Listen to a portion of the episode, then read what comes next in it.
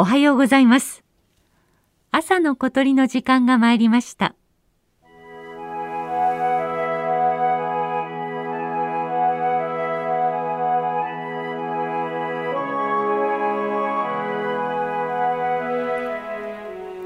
北海道の日本海側北部に浮かぶ手売島周囲 12km 人口300人の離れ小島です。北側の断崖絶壁はウトウなどの海鳥の大繁殖地。南側にかけてなだらかな傾斜には草原や森が広がっています。日没後の草原に不思議な鳴き声が聞こえてきました。山茂です。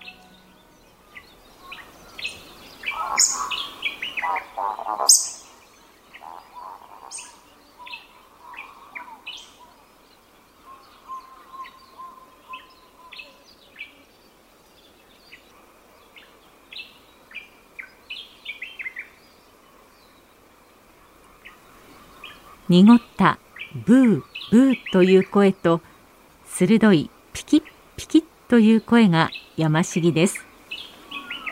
山茂は飛びながらこの2つの音を交互に出して鳴きます。山茂はシギの仲間です。多くのシギが干潟で見られるのに対し内陸で見られます。山といっても山間の湿地や湿った草原などです。大きさは鳩くらい。全体に褐色の濃淡の模様に覆われ枯葉の中にいると目立たない保護色をしています。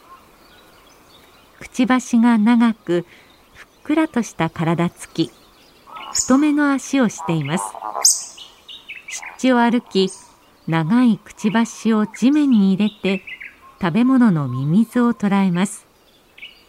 長いくちばしの先は柔らかく敏感に反応して獲物を捕らえることができます。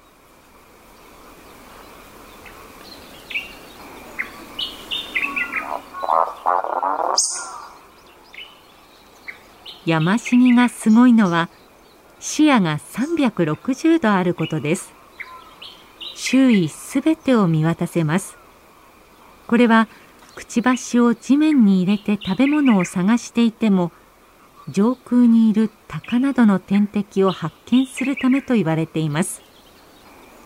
敵を見つけたら地面にじっと伏せることで体の保護色の効果が発揮され天敵を避けることができます。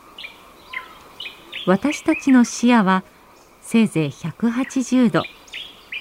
360度の世界はどんな風に見えるのでしょう。山茂は夕方に活動が活発になります。こうして縄張りを鳴きながら巡回します。山茂の見回りが済むと島は夜の闇に包まれていきました。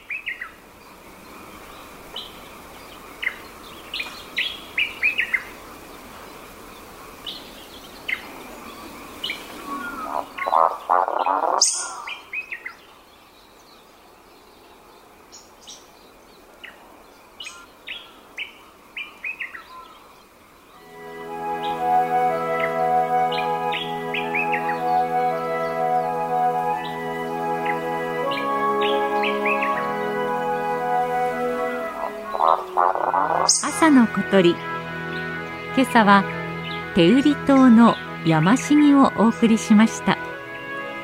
収録構成は松田道夫さんでした。